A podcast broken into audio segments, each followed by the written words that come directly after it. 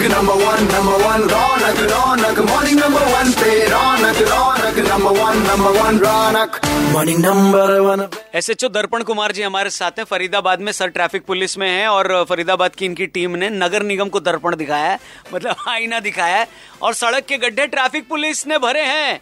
Sir ये बताइए traffic संभालते हुए कैसे मन में आया कि गड्ढा भी भर दिया हाँ जाए जी वो ऐसा ना ट्रैफ़िक तो चला हमारा काम है ना पुलिस का। सही बात। हमने तो अपना काम करना है। अब दूसरा कोई करे ना करे लेकिन हमने तो ट्रैफ़िक चलो लोगों को मतलब परेशानी ना हो मतलब सुचारू रूप से चले ट्रैफ़िक हम तो ये चाहते हैं इसलिए हम इसको काम सही बात है। तो आपने निगम वालों को ये नहीं बोला कि ये करो? क्योंकि आपकी तो सुन ही लेते डिपार्टमेंट वर्सेस डिपार्टमेंट बोलते हैं उनको लेकिन वो टाइम पे करते तो नहीं। वो बस ऐसा सोचते हैं पुलिस वाले अपना करते हैं उनको ज़रूरत नहीं करने। इसलिए हम कर देते हैं फिर वो तो अपना करते हैं नहीं करते वो तो बाद में और फिर तो आप ही की नहीं सुन रहे तो पब्लिक की कहाँ सुनेंगे सर हमने सोशल मीडिया पे करते रहते हैं लेकिन कहाँ सुनते हैं कहाँ सुनते हैं? सर एग्जैक्टली क्या लोकेशन है वो गड्ढे भरने वाली? अगर आप एक बार बताओ तो फरीदाबाद टच करने वाली जो जनता इस वक्त हमारे को सुन रही है वो जाके गड्ढा दर्शन कर सकती है? ये बाटा चौक है बिल्कुल उसके नीचे जो मथुरा रोड है हाईवे जाता है उसके नीचे है बाटा चौक वहीं पे बाटा चौक के वो जनता जो सुन रही है क्या आपको बाटा चौक के आजू बाजू कोई हलचल दिख रही है कि आपको वो गड्ढा दिख रहा था? सर लोग बोल रहे अभी भर दिया है।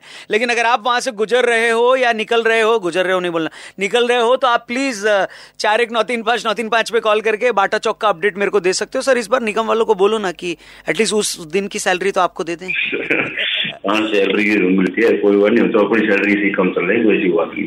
तो उन्होंने हमने कर दिया? मज़ाक कर रहे हैं। जनता परेशान ना हो बस यही है वही बात है सही सही। थोड़ा गाना पकड़ने वाला। तुमसे थोड़ा कॉल करके बताइए 93.5 एफएम बजाते रहो। Thank you very much Bata sorry Tata.